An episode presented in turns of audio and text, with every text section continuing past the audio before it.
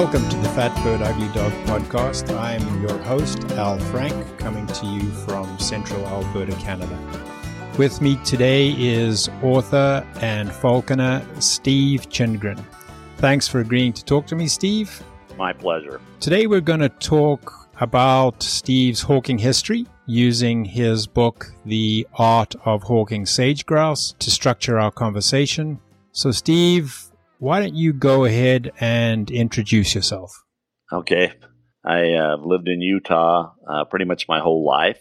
I live in the mountains uh, east of Salt Lake City, Utah. I'm currently flying three Gyr Peregrine Tiercels. Uh, Xander, and he'll be going into his seventh, 18th season. Uh, DC, who's going into his 11th uh, season, and Badger, who is going into his seventh season. So these birds are all seasoned grouse hawks. My early days of falconry uh, were basically, you know, I didn't know anything. I had a red-tailed hawk. I tied it up on one leg and had it on a ten-foot chain. I didn't know a thing. I finally uh, got the art of falconry by King Frederick. From that book, I learned how to put jesses on my bird properly, and I actually got a bell, but it wasn't really a falconry bell. It was just a bell, and I put it on there. And having the bells on my bird and the jesses uh, made me feel like I was really making progress as a falconer. Just seeing a bird with jesses on it after just having it tied down by one leg seemed like a big uh, improvement. And we didn't have any falconry rules at this time. Basically, you could get any bird you wanted, and it was wasn't legal, but it wasn't illegal. Quarry that we flew when I started falconry were pheasants. And west of Salt Lake City, there used to be big open grain fields and alfalfa fields. They grew all kinds of crops out there, you know, tomatoes and uh, sugar beets and corn. And we used to meet every day over at Dale Kisimakis' house. At, we piled into his little Ford Falcon and we would drive around uh, and, and look out into the fields to spot pheasants. Once someone spotted a pheasant, that person was responsible for keeping his eye on the pheasant while the person who was on deck got out and slipped his falcon. And then we would basically run out there and flush them. And, you know, we were really happy if the birds were up 200 feet.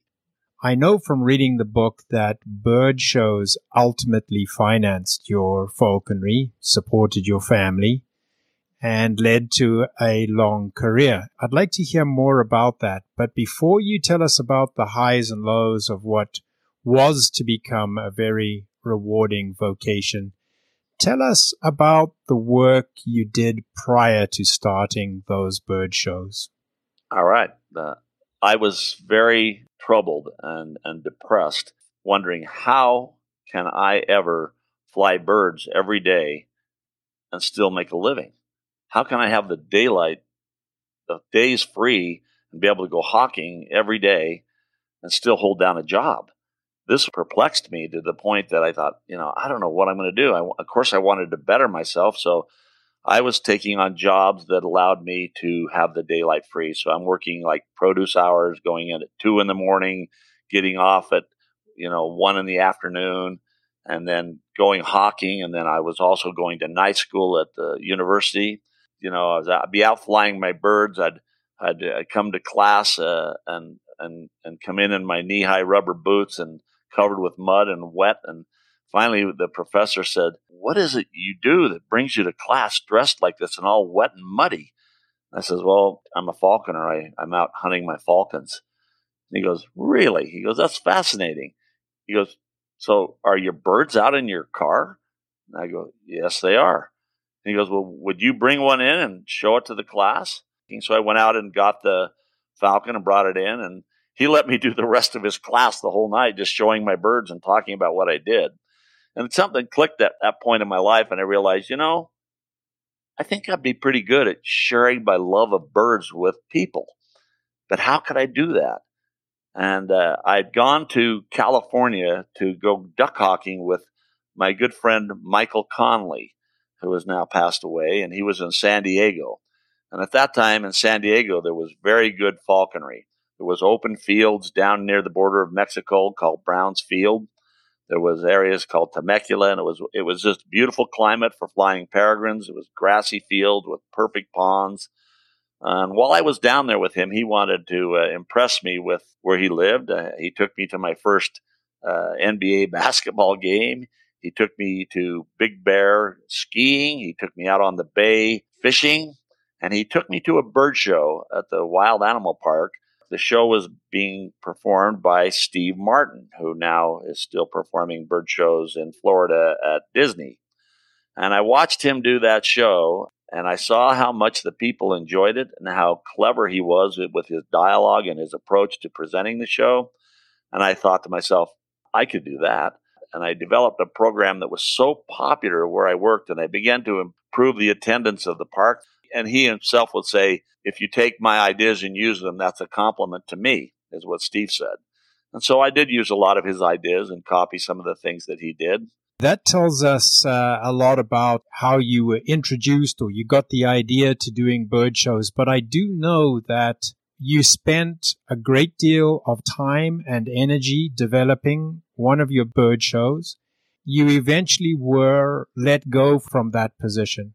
Why don't you go through the details of how that came about? Because I think it was somewhat of a surprise, if I'm correct. Yeah, that's true. Uh, so for 18 years, the management of the park that I worked at was through the Salt Lake City Parks Department, and it was a state funded organization.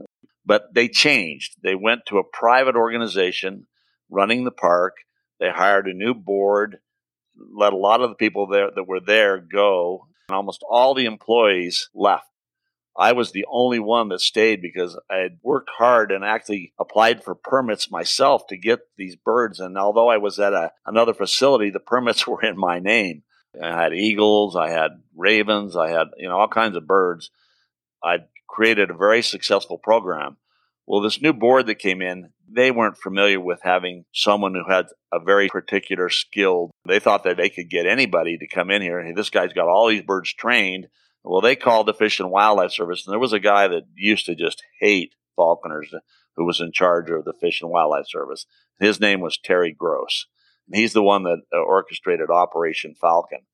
And he uh, talked with the director of this facility, and they basically took away my permits. And I didn't know how they could do that. I actually had to go speak with my uh, congressman they actually sent a representative over to discuss how they could do this to me. But anyway, they said, well, these birds are being held at this facility, and even though the permit is in your name, we are going to transfer all of these birds to them. And if you want to start another permit on your own and keep the birds somewhere else, we will let you do that. So they gave me another permit, and I was able to keep a couple of birds. But most of the birds that I'd spent 15 years training for the show were no longer mine the new management had never given me any warning that they were going to let me go. They had meetings with me and said, What we'd like to do, because you want to take time off to do your falconry, we would like to contract the show to you. And so you can do the shows during the summer season, and then we'll let you have the winter free to do your falconry. And I thought, Well, that's a perfect scenario. That's what I thought we were doing. And I thought that I was going into a meeting to sign a contract. And when I went in, they told me that I was fired and uh, as I came out uh, of the meeting and I went up to the uh, area where my birds were all at, they had people changing the locks on the building, on the doors, and they told me to go in and collect my stuff. And after 18 years, I was ousted out with nothing. So, if I've got this right, Steve, you were prevented from taking all or at least most of the birds that you had spent 18 years training, working with, and so on. And you had to go about starting a brand new bird show somewhere else. Yeah, that's true. The Tracy Aviary where I work asked the director of the zoo if he would ever hire me to do a bird show at the zoo. And he told them no. And so they were quite convinced that I wouldn't go somewhere else and compete with them.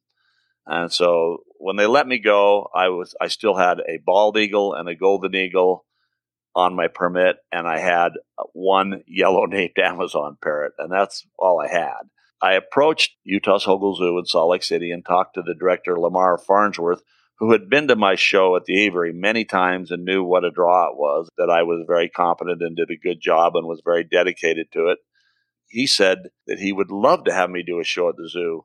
Uh, some years later, I asked him about, you know, well, they told me that you wouldn't hire me up here, and he says when when they asked him that question, What he thought they were saying is, would he hire me away from them?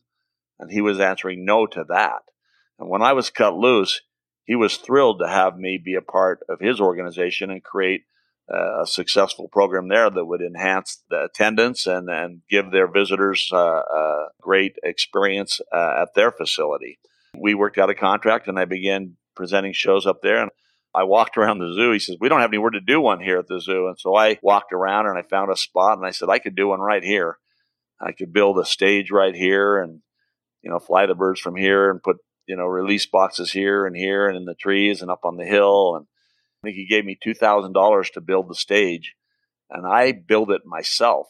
I worked from daylight till dark every day trying to build the stage, trying to acquire birds, apply for permits. I was able to get some birds through some of the falconry contacts that I had. Uh, back then, there was really no one breeding Harris hawks. A little harder to come by them when you can't just go buy one. I had some falconer friends that had them, and I was able to borrow some from them and get them on my permit and use them. And then uh, people began to breed them. The the Colsons in Louisiana got some of my first Harris hawks that I used in the show from them. And I was very successful with my birds, and I knew how to work birds and train birds. And so we had very little turnover in our collection. Uh, our birds never got sick. Our birds were always feather perfect. Uh, they were managed and handled under you know techniques that have been used for eons of time in managing falconry birds, and uh, we were able to do a real good job with them. And we created a very successful program at the zoo and we would get you know about 140,000 visitors to the show each year so we had a huge following and a lot of the people that had followed me from the previous facility that I worked at and started coming to see the shows at the zoo and we did a lot of shows a week we did shows 7 days a week and we'd have 3 shows a day and we'd do extra shows at night and we pushed the envelope of what you could do as far as free flight birds and Occasionally we'd lose them, but I was, you know, very diligent at recovering them, and I chased birds in airplanes over the Wasatch Mountains. They'd be out sometimes for days, particularly our lanner falcons, because they would catch thermals in the summer. And you get a lanner, a lanner falcon and a good thermal, they can get up high really quick, and they can really cover the ground. Numerous times these birds would catch thermals and go, and I would continue with the show, but then after the show, I would go find them. But I'll tell you, having those birds being out for three or four days, being chased by goshawks and red tails and eagles, and and the ones that survived that, oh, they became my absolute very best birds in the show because they they needed that. It was almost like a hack. And uh, when they came back from those adventures, uh, and it's amazing that they can go three days like that. It lets me know that how fat I was flying them because even when they've been out like that, even though these were imprints, they were so wild and after being out for three days that I had a hard time even getting them into the lure. They were so spooky. And of course, it's quite a, a, a, sense of relief when you recover a bird that you've looked for really hard. The most difficult recoveries I've ever had with birds have been from the bird show, not from flying them in falconry, because we had the Wasatch Mountains behind us. And if you've ever chased falcons in the mountains, uh, it's really, really difficult. And of course, in, in these days, we didn't have drones or anything like that. We could fly up and have the bird fly out and get it. We just had a lure and uh, we were on foot and you'd sometimes climb to the top of a mountain tracking the bird. And the, when you got up there, the bird had flown to the other side of the mountain uh, or flown down into a canyon. And so it was incredibly difficult recoveries. Only one case did I spend the night on the mountain and not recover a bird it's kind of an interesting story. And this is when cell phones were just coming into being. And, you know, we didn't take our cell phones everywhere with us. I left mine in the car and I didn't realize I was going to end up on the mountain all night. And of course, my wife got very worried about me. So she called search and rescue thinking that I might be in trouble up on the mountain. And they contacted other falconers that had the old RB4 receivers and they got up there and tuned into the transmitter that I was tracking, and the search and rescue was tracking me up into the mountains. I was really close to the bird, but it got dark, and the thorn bushes and the steepness and rockiness of the terrain was so terrible. I couldn't imagine going down and coming back up through it again. So uh, I was just going to tough it out. And I go, well, you know what? I won't be able to sleep tonight, but it'll be a true test of patience. If you can just sit on a pine tree that's on such a steep slope that it comes out and curves up The only way you can sit on that slope is to straddle that pine tree and lean back against the cliff. And I sat there all night long. And about four in the morning, I saw these lights winding through the trees down below, way down below it. Looked like a scene out of E.T. with these people with their lights. And I thought, who the hell is that coming up here? And I thought, you know what? Some of my falconry friends got together and they're coming up here because that's the only way they could find me. Well, they were being led by some of my falconry friends with the telemetry, but it was a search and rescue group and they had a base camp down below. And when they got close enough that I could communicate with them, they had dogs and things with them. I yelled out to them, I'm okay. Go home. There was this kind of silence on the other end. And and after talking to my wife, when they said, We've made contact with your husband, and he says he's okay, and he's telling us to go home. Well, my wife was pretty upset at that point. I pretty much made a fool of her, and she was uh, threatening these people to go out and look for me. That you know, I have two little daughters that love me, and needless to say, I slept on the couch after I got home from that adventure. But anyway, I, I, I the next morning I found myself still sitting on the tree as it got light, and uh, I tracked to one transmitter. The transmitter was just laying on the ground, and I go, "Oh man!" But I had two transmitters on the bird, so I switched to the other one, and I could, and I tracked it up to the very top of the mountain.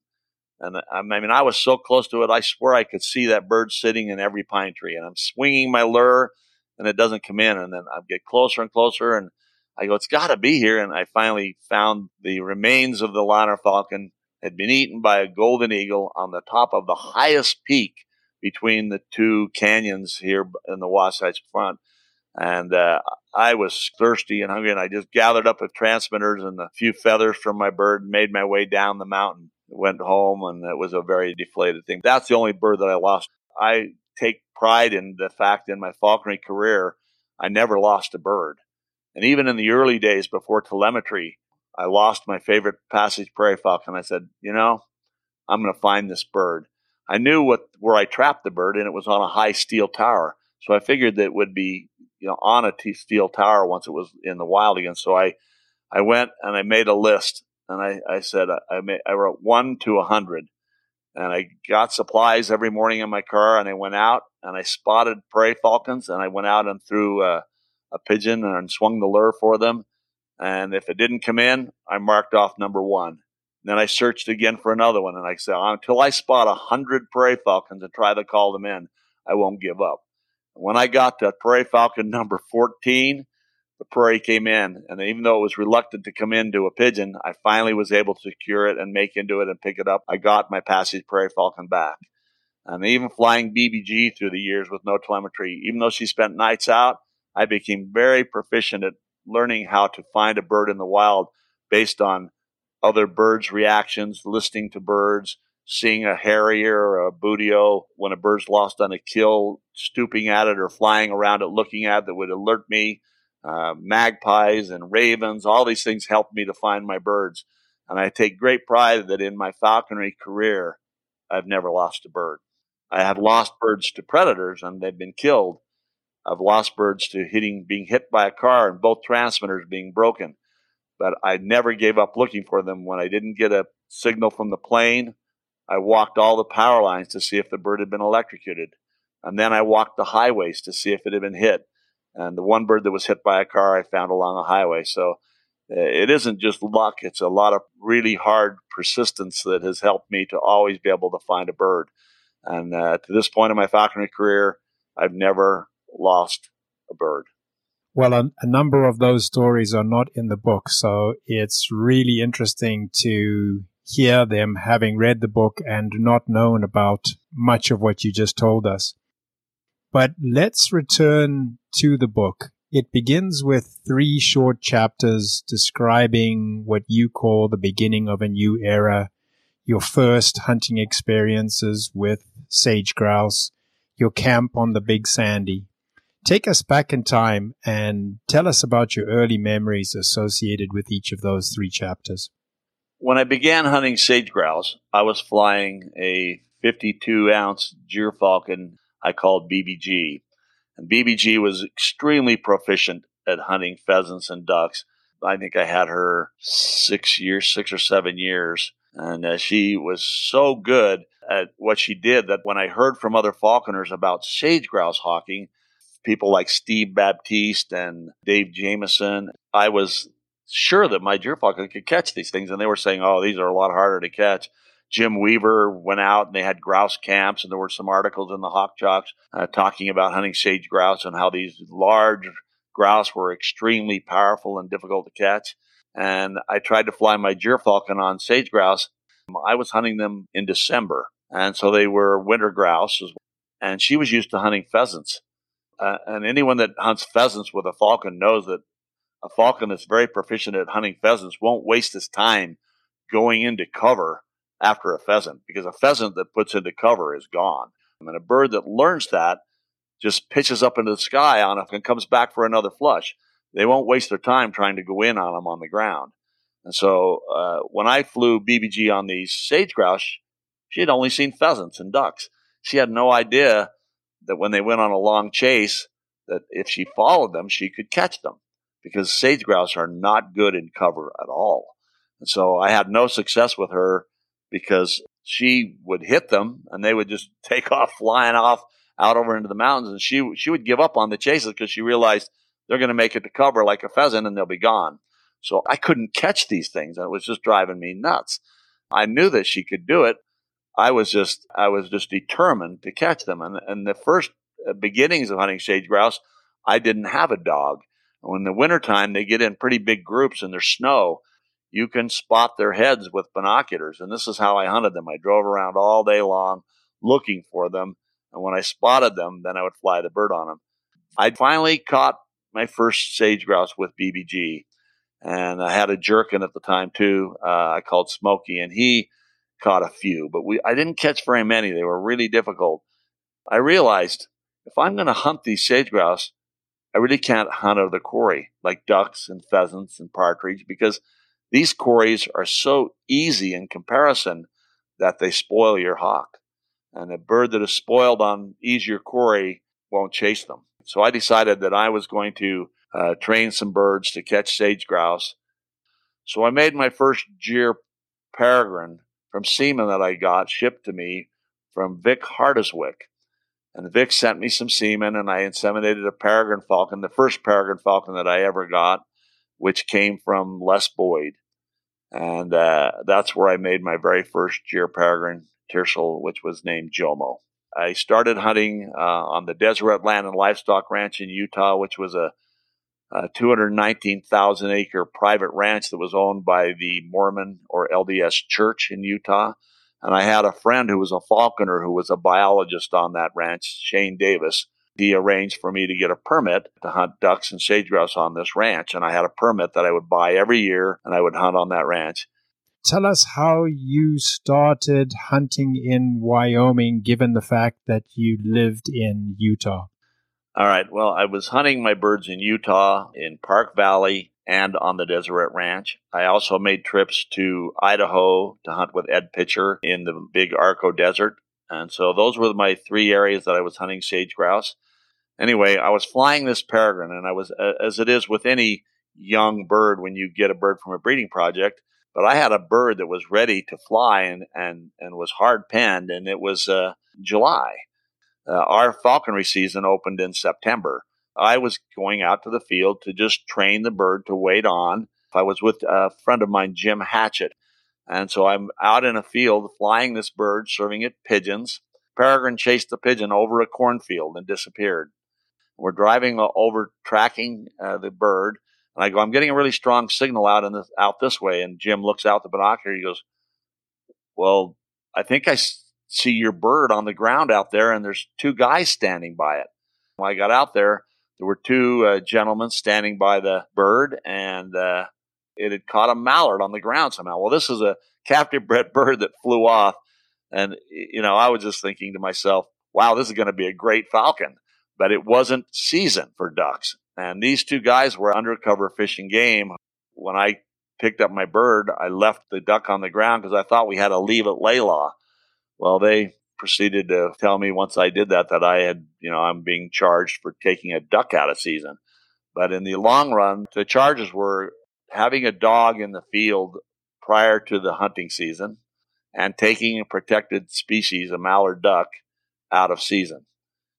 Well, it was a jury trial, and they, the instructions of the jury was that if I acted negligent in training a bird in an area where it might catch protected wildlife, they were to find me guilty. They found me not guilty for having the dog in the field, so they dropped that charge, but they did find me guilty of catching a duck out of season. Anyway, I lost my license for a year, which was my hunting license in Utah.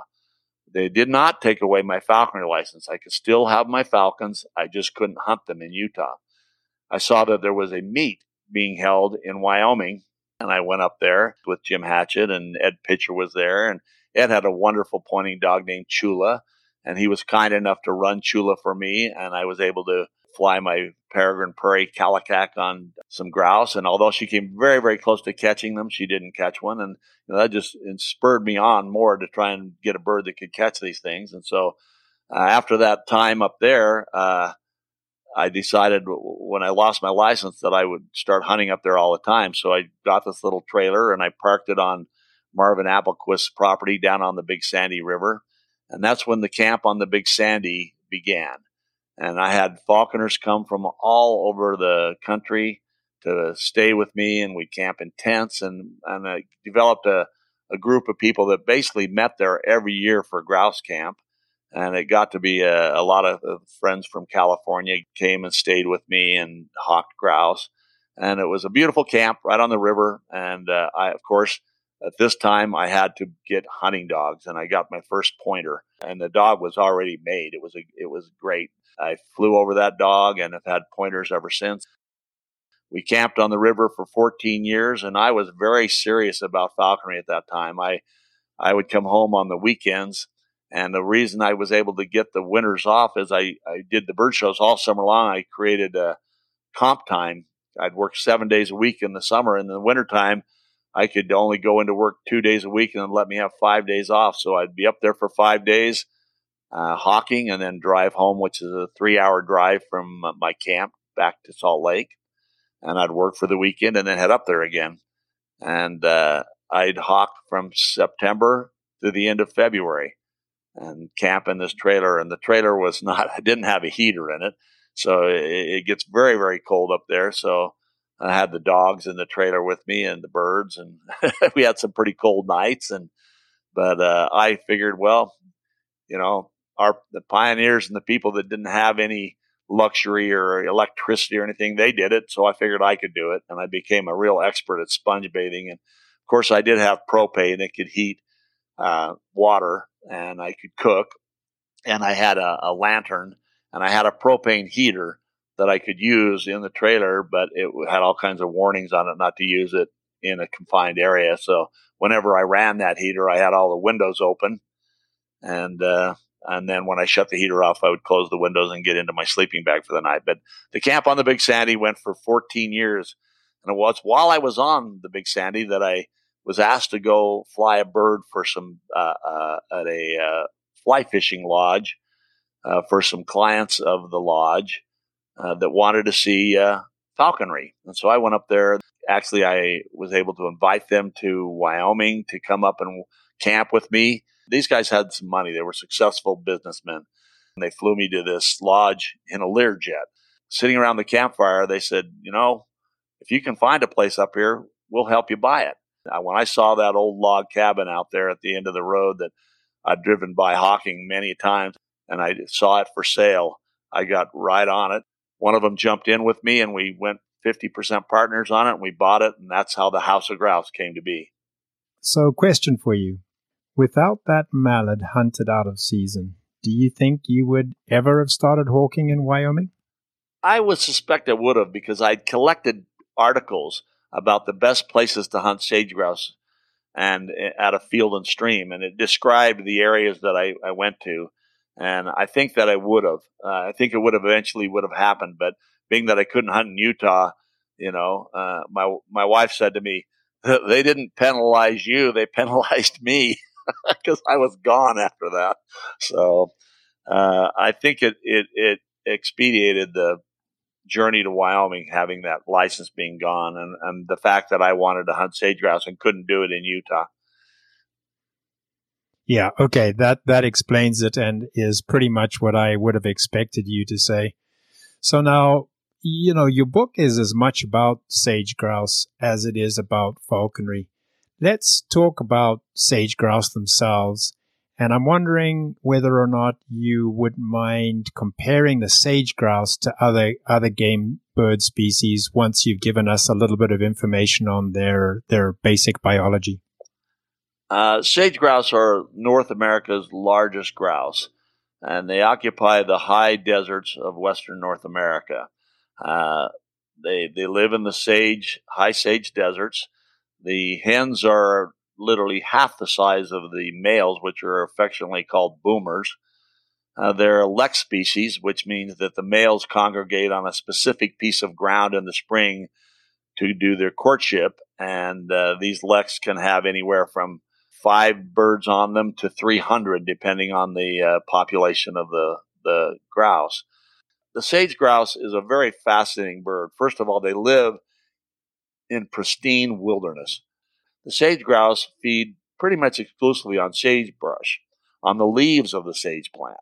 And they have a very complex digestive system that allows them to digest this, these leaves. They're, I mean, if you take a sage leaf and put it in your mouth and try and chew it, you can't do it. Uh, but the sage grouse have, have, adapted to living on this harsh land. And you take people out there that are familiar with other types of upland game, and they would think, well, nothing can live out here. No game bird could live in this habitat. But the sage grouse do live in it, and they thrive. And they actually thrive in the winter. In the spring, the chicks hatch about the first of June. And the chicks are completely reliant on uh, being kept warm by the mom, and that's it.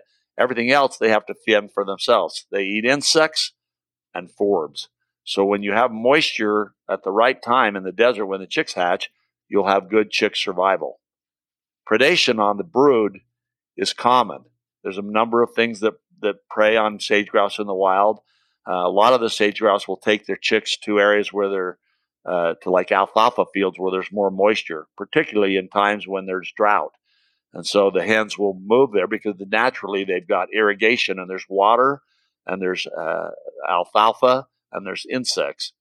Uh, in those situations in there, predators tend to gather around that. You have, you know, fox and badgers. Aerial predators, probably northern harriers, are the worst on young sage grouse when they're very small. The chicks grow quickly. Sometimes hens that have lost their brood will join in with the other hens that have a brood and they'll have foster parents, you might say. Cockbirds have nothing to do with raising the brood. Uh, once the, the breeding is done on the leks, they disperse, and the cockbirds all stay together. So the, the hens have uh, you know equal numbers of males and females in the clutch, but generally males in the clutch don't survive. The reason for that is they're much larger and they're very uh, awkward, and so if there is any predation on the brood, the males are the most likely to be caught. This is to the advantage of the sage grouse because on the leks, sage grouse, you may have a, a hundred grouse on the lek strutting. Well, only two, maybe one or two of the grouse on the lek, according to biologists, do the breed, all the breeding. And the competition for this right to be the ringmaster of the of the lek and and have all the hens to breed, uh, and the hens will gather on a spot on the lek. I mean, they'll group into a little spot on the lek every year, the same spot, and they call this the breeding spot. And the and the cockbirds will defend the right to be in that breeding spot to breed with all the hens. And the competition is fierce. So that's interesting. Uh, the distribution or the relative distribution of males to females on the lek. Do you have a, have an idea of what that distribution is? The reason I asked is because sage grouse are at their northern limit in Canada and the only places that they're found are southeastern Alberta and southwestern Saskatchewan. And the ratio that they report on these lek counts is one male to every two females. Now that might be because of the relatively low abundance, but your suggestion about counting only on leks relative to winter counts does make some sense. I've been looking at sage grouse my entire life. And I, I guarantee you, I've seen more sage grouse in the wild than any other living human being. I see these huge flocks of hens in the winter. And the only time there's a male with those huge flocks is if it's an immature male. The cockbirds stay to themselves. And so the ratio used to be three to one. But I think that in times when when grouse populations are low like they are right now, and they're doing their surveys on just the cockbirds on the lek, they don't know how many hens there are because it's impossible to count the hens because they come and go and come and go and they don't stay and display on the lek. So getting an accurate number of hens, I think, can only be determined by seeing the winter flocks. Because I see winter flocks of hens that are like over a thousand birds. And you never see cockbirds in those numbers. The largest group of cockbirds when the population is high is sometimes as many as a hundred birds. And I think there are times when cockbirds are low that the hens still may be in a good population. And so it's really difficult to determine the actual population of the grouse because you have they're judging it usually on the number of cockbirds because that's the only thing they can count. I took us a little off of the topic of sage grouse biology. Let's pick that up again starting after the breeding season. As winter approaches, the hens get together and they begin to form flocks. In the area that I hunt, we only have 60 days of frost free weather, and that is July and August. Every other month of the year in Wyoming where I hunt, it freezes. And so during July and August, the grouse become entirely dependent upon water sources. So you'll find them along drainages. The drainages of uh, that come out of the Wind River Mountains, the Wyoming Range, the Uinta Range. These this Green River Basin provides a perfect place for the sage grouse because there's a lot of water in the forms of streams that flow from these mountain sources. They have to get those chicks to water. And when they hatch their chicks, the further the hen has to move them to get them to an area where they have moisture, the higher the mortality. And so water is essential to their survival. All you have to do to find sage grouse in the fall is go where there's a, a stream or a river, a pond. There's lots of flowing wells in the desert. Some of them have been enhanced by the ranchers to create ponds for their livestock, which helps all of the wildlife. I know a lot of people are just terribly opposed to livestock grazing, particularly in Idaho, where it seems like they've overgrazed the hell out of it up there. And the BLM has done a pretty good job, I would say, in Wyoming at managing the number of cows per acre.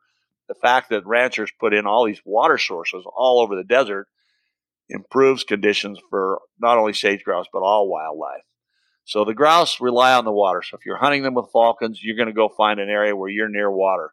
You want to hunt within, you know, two miles of the water and uh, run your dogs in those areas and you'll find grouse. But when snow comes to the desert, it completely changes everything. Grouse have traditional wintering areas that are as traditional to them as the leks themselves. And the leks, uh, you know, have gone. There's leks that in Wyoming that have been active for as long as they've been keeping records on it. And and, and to know how far back those leks go, you go and study the look at the ground on the leks, and you find arrowheads where Indians were hunting these birds on this same ground long before white men even came into the area. So they're, they're very traditional and they're very loyal to their leks. Occasionally, you know, leks will disappear and reappear, but the wintering grounds are pretty much like a giant lek, but they'll be home to thousands of birds. And they'll come to these areas and congregate in huge flocks for safety. Okay, that's a really nice description of the sage grouse as a species. Now, to provide some perspective to those international listeners who are more familiar with the red grouse, can you compare and contrast the two species? Maybe talk a little bit about the landscapes that they inhabit and their relative huntability. I can. I, I, can only uh, tell you what I know from my one experience when I went to visit Jeff Pollard, Roger Upton, and Stephen Frank and spent uh, a couple weeks hawking red grouse with them in Scotland. Uh, Scotland is a wonderful, wonderful place. Of course, to hunt red grouse, it, it, requires that you pay a fee to go on the moors unless you're you own your own moors, which in the case of Jeff Pollard and Stephen Frank, they had their own moors. But to most falconers in, in Europe, they have to rent the moors, and uh, they have keepers that manage the moors that uh, that you know control fox and predators and things, uh, so that they can keep a good number of red grouse on the moors. Red grouse are, are in heather, and heather is somewhat similar to sagebrush. Of course, it's beautiful purple flower. Uh, all grouse are incredible quarry for longwings, uh, and better quarry than I because they hold the dogs, they flush cleanly. The the thing I say the difference between red grouse hawking and sage grouse hawking is red grouse hawking. They load the birds onto a cadge, they go onto a moors, they spend the day on the moors walking tell you, I had a lot of admiration for the guys that hunted red grouse because they really worked at it. Even into their later years in falconry, they got out there and, and walked the moors, and, and it's just a beautiful way to hunt. Uh, the one thing I, I, I love about that is that you're hunting on foot. With the sage grouse, the area is so large where we hunt that we run the dogs from the car. And because uh, you just, if you take off walking uh, with your dogs, you'd be so many miles away from the car that if you got a tail chase or something, you could be in a, a situation where you're it could be life threatening. So we most falconers, uh, there are exceptions where we have some areas where we know we can walk with the birds and we know we'll get a point and fly. We do that occasionally, but the majority of the time we run the pointers from the car. And, a, and I use English pointers. Generally, I like a dog that ranges about a thousand feet out to each side of the, the truck and they do this back and forth across the front of the truck. And uh, a good English pointer can really cover the ground. Watching a good fit pointer run, some people go, "This is more impressive than the Falcons." To see these superb, muscular dogs working to find the grouse. And uh, I've always had uh, great dogs because what makes a great dog is giving it opportunity to hunt. And uh, that's the problem. A lot of people don't give their birds and their dogs enough opportunity. Generally, I, I always get my dogs as puppies. I figure it usually takes me till their third year to really uh, be successful hunting over them. I've had dogs that have developed quicker because I've had to develop them quicker, which I don't like to do because I had maybe a dog that died that was my main dog, and the puppy is only two, and so I got to make him do it because I don't have any other choice you can't find grouse without a dog. That gives us a really nice uh, comparison of red grouse to sage grouse and the landscapes that the red grouse inhabit. Can you do the same thing with sharp-tailed grouse, which will be more familiar to U.S. and Canadian falconers? Uh, the sharp-tailed grouse is just an amazing uh, grouse. Uh, uh, they often occur in the same areas where prairie chickens occur. We have two types of sharp-tailed grouse in North America. We have the Columbian sharp-tailed grouse, which is much smaller than the greater sharp-tailed grouse, which is uh, uh, more common and is the grouse that most people hunt. Although there are people here, I have a good friend Jeff Broadbent who has very uh, been very successful at hunting Columbian sharp-tail, which are a challenging bird to hunt. They don't hold to a dog nearly as well as the sage grouse. Uh, even though they're in more cover, they're in a different habitat. And a lot of times, sharp-tailed grouse are associated with agriculture. Uh, and so you find that you're a lot of times you're hunting them on private land. Uh, whereas sage grouse, you're on public land, you don't need permission. And if somebody owns land, they use it for cattle, they use it for a lot of different things, which means there are going to be fences. There's more likely a chance there's going to be poles and wires. And these are things that are very detrimental. If, if you're a falconer and you've ever had a bird hit a fence or hit a wire or get electrocuted on a pole, you know how troublesome these obstacles are. With sage grouse, you don't have those obstacles. You don't have fences. You don't have anything except for the sage grouse. The, the biggest enemy uh, you have out there would be the golden eagles. And uh, that's about the only way you'll have your bird killed uh, hunting sage grouse. There have been a few people whose birds have hit the grouse so hard, even female gyrfalcons, that they've killed themselves. And, but getting back to the sharp tails, Sharp-tailed grouse, they're incredible and they fly great, uh, but a lot of times you got to really have them in the open because they're they're quick to cover, and they'll put into the cover, and they're good in cover. They're much better in cover than a sage grouse. They're not as good as a pheasant, but they're better better than a sage grouse. And I've had birds catch them in the cover. But what I would say about sharp-tailed grouse, a lot of falconers who, who fly them are going to disagree with this, but I've seen it. They're not as fast as sage grouse. They're smaller and they're much easier to catch. Same with prairie chickens.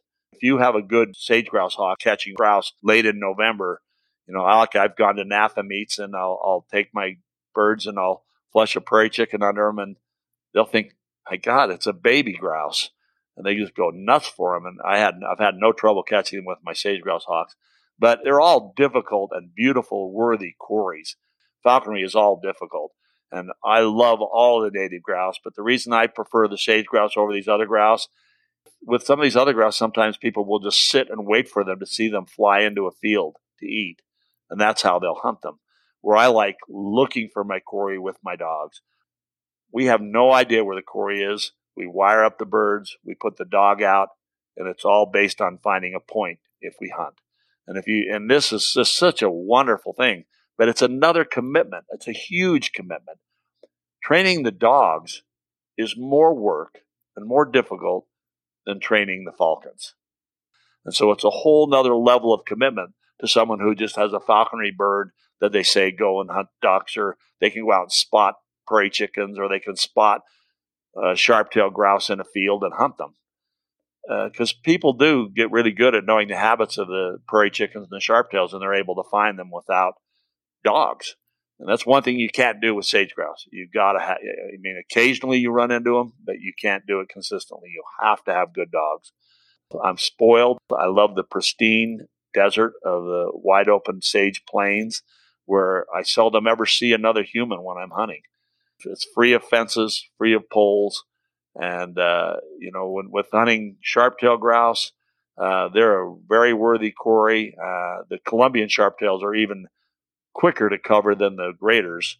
And if you don't have real open ground, they have one bush, they'll your bird can be up at a really nice pitch and those birds will bail out on you every time, which we don't get too often with sage grouse.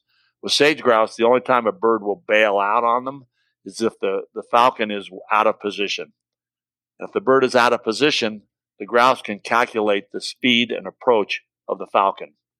And when they see that a falcon is overtaking them, obviously they'll, they'll, they'll land on the ground and take their chances of the falcon making a swipe on them and fly in the other direction. But when the falcon is vertical and coming down from a high pitch, the grouse can't calculate its approach and they get a nice clean flight. That gives us a very nice comparison between hunting sharp-tailed grouse compared to sage grouse. Now, in your book, you you have an entire chapter on the Green River Basin of Wyoming, and you point out that it's a very important drainage system for for the sage grouse. Can you give us an understanding of what the basin is and the role that it plays in the life history of the species? Uh, the Green River Basin is situated in southern uh, southern Wyoming. It's surrounded by three mountain ranges: the Wind River Mountains, the Wyoming Range, and the Uinta Mountains in Utah.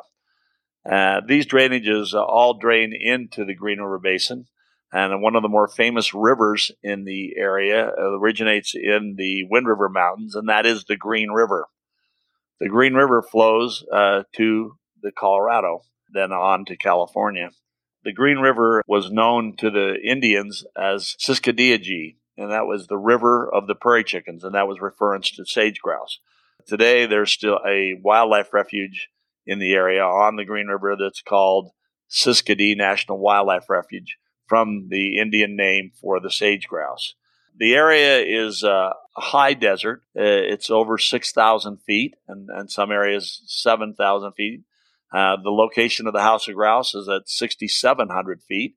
So it's the same elevation as Jackson Hole, Wyoming. These drainages from these mountains provide a stable water source for all wildlife. So it's a very rich area with mule deer, the largest numbers of pronghorn antelope anywhere in their range the the history of the land is incredible with the Oregon Trail coming across over the South Pass and down through uh, Wyoming uh, on into Utah, and many of the early immigrants crossing this land uh, suffered great hardships and even lost their lives. Many of the areas that we hawk are right on the Oregon Trail, and we actually see grave sites from those people who perished on this very difficult journey that they made when they were settling uh, this nation. So it has a lot of history. Uh, it's a uh, pretty well pristine. Uh, the threat to the habitat is development. There's been some huge gas fields put in up there, one in particular, the Jonas Field up near Pinedale, which is an area that I used to do a lot of hawking in. And in fact, it was my main hawking area. I called it the White Rainbow Wintering Grounds. It was the first place that I actually saw groups of thousands of grouse wintering. And like I said earlier, wintering grounds are very specific to sage grouse. And there is some fluctuation in the wintering grounds based on how much snow there is and the grouse being forced to find other areas to get feed if the wintering grounds get too much snow on them. But on a normal winter, when they don't, they prefer to be in these same spots every winter in huge numbers. Roads are a real threat to them because some of the roads that were put in Wyoming, uh, you know, 30, 40 years ago, there was very little traffic on them. But with increased oil and gas development and with increases in populations with people traveling and tourism, all of these things create a higher traffic flow on these roads. Sage grouse used to have leks in many areas that were near these roads, but sage grouse are such a sensitive species that they won't tolerate trucks constantly going by. So when a road is put in, you're not only destroying the habitat that the road is, which if you look at how far these roads go and how much habitat they take out, it's unbelievable.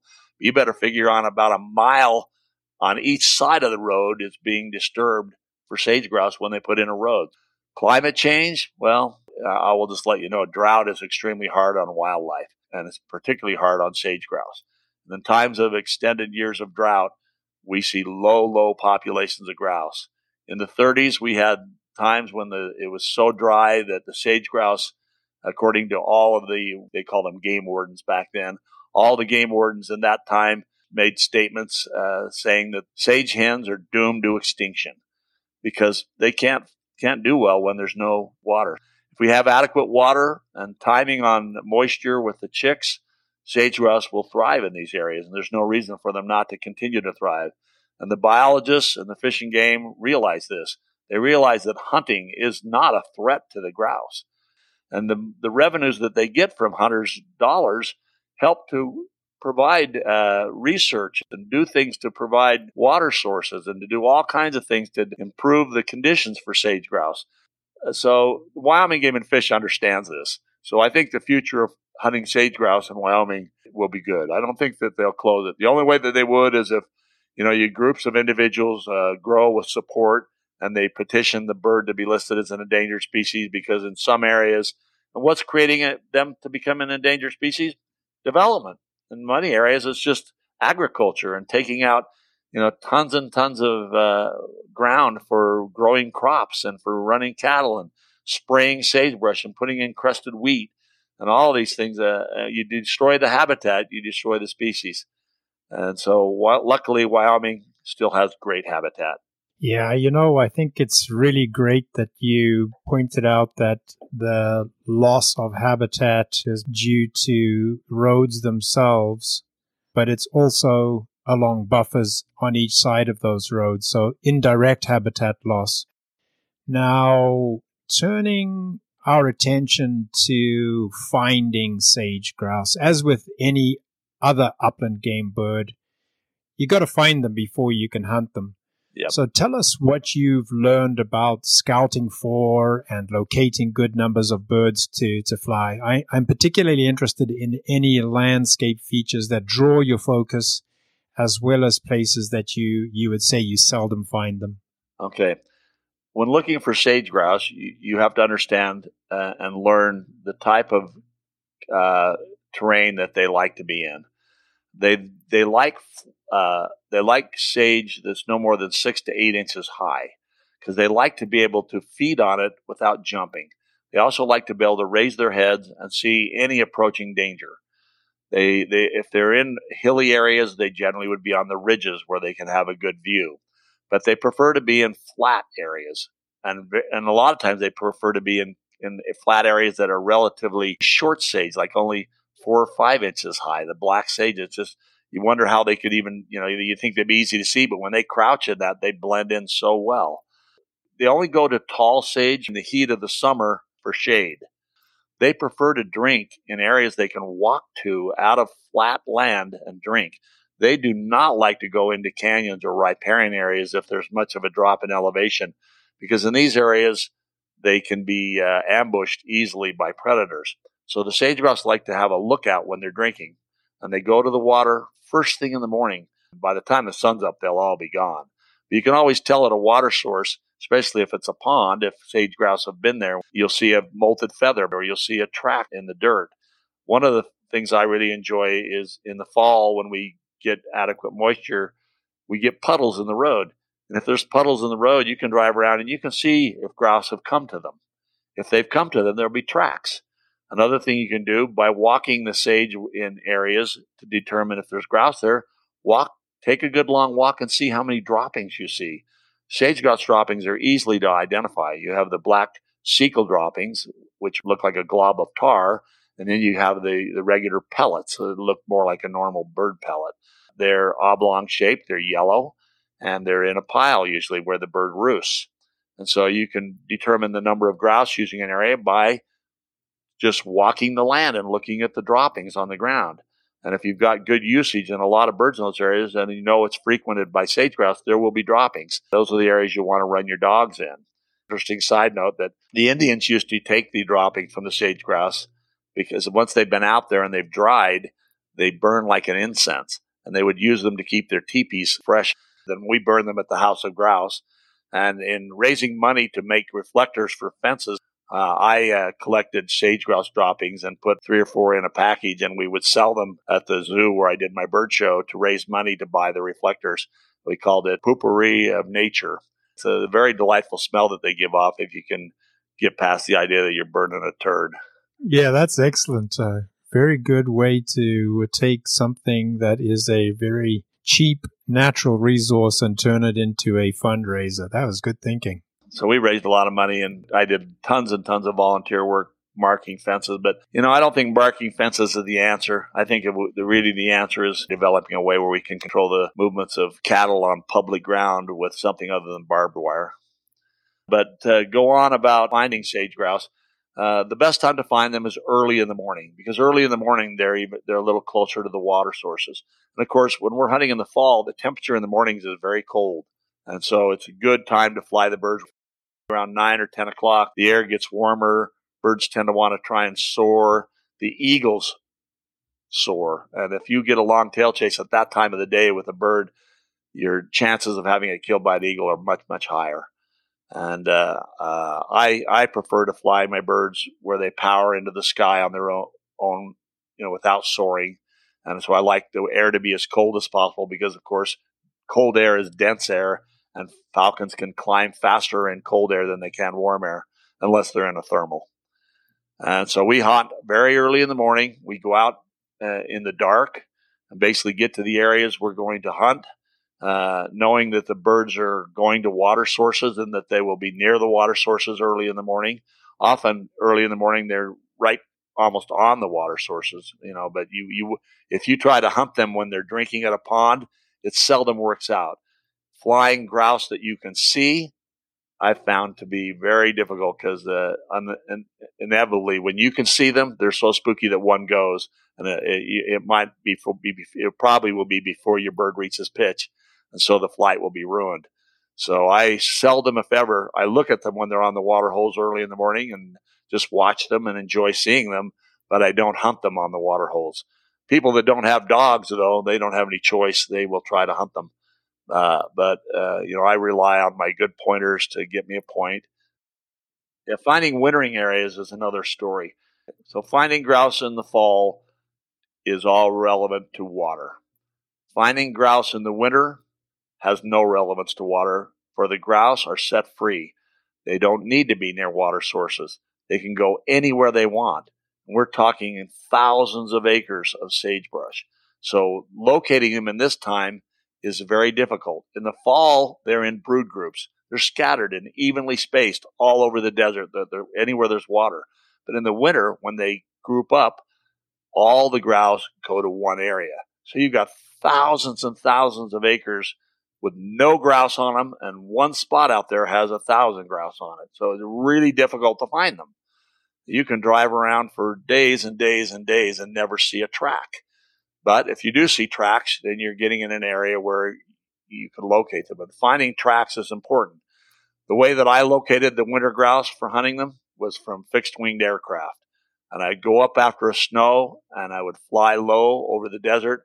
And the grouse will actually raise up out of the snow when you fly low in a plane. And uh, in Wyoming, there's a, a number of people that have their own planes, even in the town that I'm at. Alan Stout uh, was a local there who, for years and years, actually hunted coyotes out of planes. And he would, uh, I would hire him to take me looking for sage grouse. And I found all of my wintering areas that I located from fixed winged aircraft. And I had to cover a lot of ground. And then once I located where they were, put them in on the GPS, I had to figure out how to get out to them and, and where the access was where I hunted them. So that's the difference between fall hunting sage grouse and winter hunting sage grouse. Now, one of the things that is is synonymous with the name Steve Chindgren is the House of Grouse. Tell us about how you came to own it, what you did in the years before you owned it, and of course, what it has meant to you and the huge number of guests that you've hosted over the years. Okay. Uh, after camping on the Big Sandy for 14 years, uh, I met a couple gentlemen who I invited out there. One of them was David Kennedy, and he was a falconer from Georgia. Around the campfire at, at the trailer on the Big Sandy, they made the comment that if I could find a, a nice property there, that they would be interested in going in on it with me to purchase it. So I uh, immediately was keeping an eye out and looking at what was for sale there and looking for land, thinking you know, I was going to uh, hold them to their, their word. You know, they, they said that to the wrong guy. I was going to go find some place and contact them and see if they'd really do it.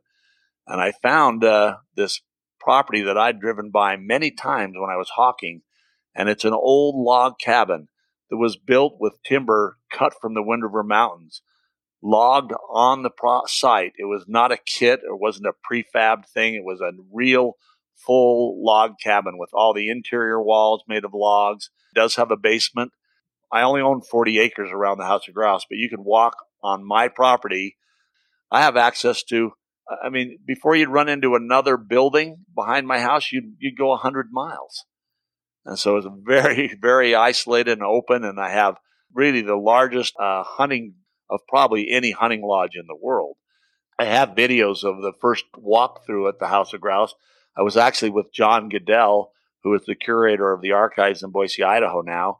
He was with me when we first walked through it, and he had a goshawk, and he was hunting cottontail rabbits in the yard while I was uh, inspecting and videoing the house.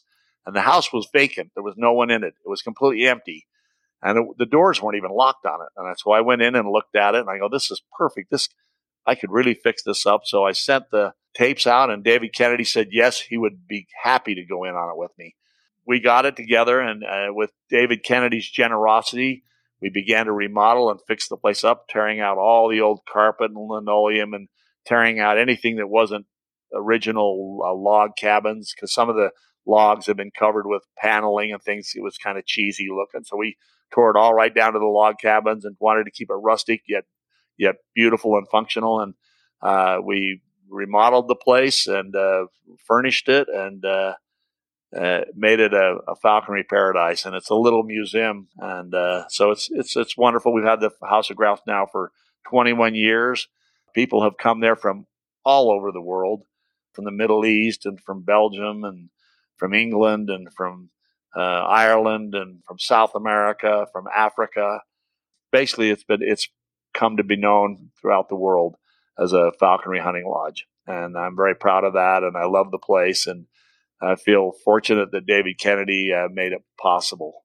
So, who owned the house before you did, and why were they selling a place like that? The, the guy that built it had died, and the people that owned it got it through family.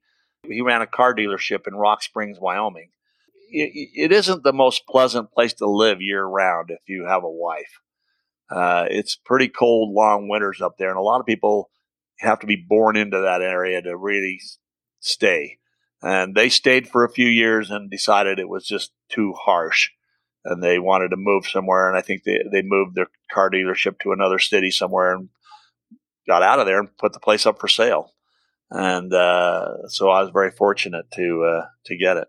Yeah, that really is when you consider the relative sparsity of opportunities that exist by virtue of the fact that there just aren't any places to live in. The fact that that one came up at the time that it came up was really just plain old luck for you. It was awesome. It was just perfect timing. Let's turn our attention to hawking once again. Any falconer that hawks late into the winter knows that winter hardened quarry are pretty formidable. They've all become savvy to all the things that add days to those that they've already lived. And they're keenly aware of the things that end up limiting the number of days that they live. Can you just talk to us a little bit about hawking winter sage grouse? Well, as I said, now that I'm I'm older, I it's not my favorite time to hunt them. I, I like the dog work as much as I do flying them. I mean, the dog work is a big, big part of it to me. And I, uh, in the winter, you don't use the dogs too much. You know, when you, you could use them if you flush some grouse and you don't know where they are, you take the dog with you always, just like someone hunting prairie chickens. They may have a dog, but they see the grouse for the, the chickens first and then take the dog with them after they put the bird up. But I like actually locating the, the grouse with the dog. And like I say, running in snow, at first, you know, it can be okay when the snow is fresh, but when the snow's been on the ground for a long time, you've had blowing and drifting, and you've had a, a warm day that crusts it, it becomes very difficult for the dogs to run big distances in that conditions because they cut their legs up. And the thing about it is, uh, it's not practical to run dogs on winter grouse because they're in a giant flock somewhere out there and you might run your dog forever and not find anything. Where in the fall they're in small groups and you you locate them easily with the dog because they're evenly distributed around water sources. The wintertime is very harsh. You're often 30 to 50 miles away from the nearest paved road. The temperatures can drop to 20 below zero after sunset. I hunt in the evenings in the winter because if you hunt in the mornings in the winter, your bird will get killed by an eagle every eagle is hungry in the morning and they they have not eaten. And when they wake up and you're out there in the morning and they see a falcon going a tail chase on a grouse, they lock in behind it.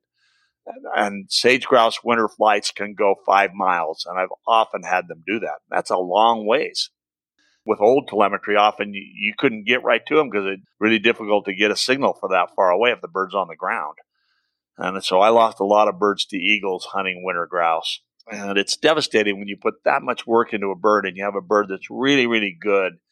And it's always the good ones that won't quit. And they're the ones that are going to get killed. If your falcon really is confident in its ability, it will tail chase them. You've now mentioned golden eagles, and I know you've lost a lot of birds. I think it's nine. And there are many places where snowy owls and great horned owls are among the most dangerous to the falcons that we have that are maybe on downed quarry, but nothing compares to a golden eagle in terms of its sheer ability to capture and kill anything from gray partridge and muskrats to antelope. You've had a lot of experiences flying with golden eagles tell us how you go about trying to minimize lethal encounters with them. Well, I, I have lost uh, nine birds to golden eagles and one bird to a horned owl. So I've lost 10 birds to predators, but nine of them to golden eagles. And the, the way that I learned, uh, all nine of those uh, where my birds were killed by eagles were in the morning, hunting in the morning. I prefer hunting in the morning. I like hunting early in the morning, but when winter comes, that's uh, basically suicide to fly your falcons early. So what I do in the winter is you have to go out. You leave. I leave the house of grouse about noon. I go out and I spend time in the desert looking for tracks, using binoculars, looking for grouse the way I don't like to look for them, not using the dogs, just basically scouting the desert, trying to find some grouse or bumping some and seeing them land and marking where they are. Once I have a group of grouse located, then I wait and I won't fly them until 30 minutes before sunset. Because at this time, all the eagles have fed for the day. They've had a meal and they're off to roost, and they're not going to be hunting. So it's much, much safer to fly in the evenings in the winter Uh, in the fall, we don't have a problem with eagles because in the fall there's hunting seasons going on. There's abundant food and quarry. There's not snow on the ground, which make it so easy to spot a falcon chasing a grouse a long distance. Grouse don't fly as far, and when hunting seasons are on, the hunters shoot large game and then they gut them and leave the gut piles. Any experienced eagle knows when a, a, a gunshot goes off that it's probably shot something, and they feed on those gut piles. And so they're well fed in the fall. But in the winter, it's harsh, it's cold, it's bleak, and the eagles are desperate. And when they see another predator make a kill, they're going to go for it every time. That concludes part one of my conversation with Steve Chindgren. Tune in next week to hear Steve compare and contrast the various species of falcon that he has flown on sage grouse and why he believes that the Tiercel Gyr Peregrine hybrid is the ultimate sage grouse hawk. He also explains how he conditions his birds to hunt sage grouse and he tells us about his favorite falcons.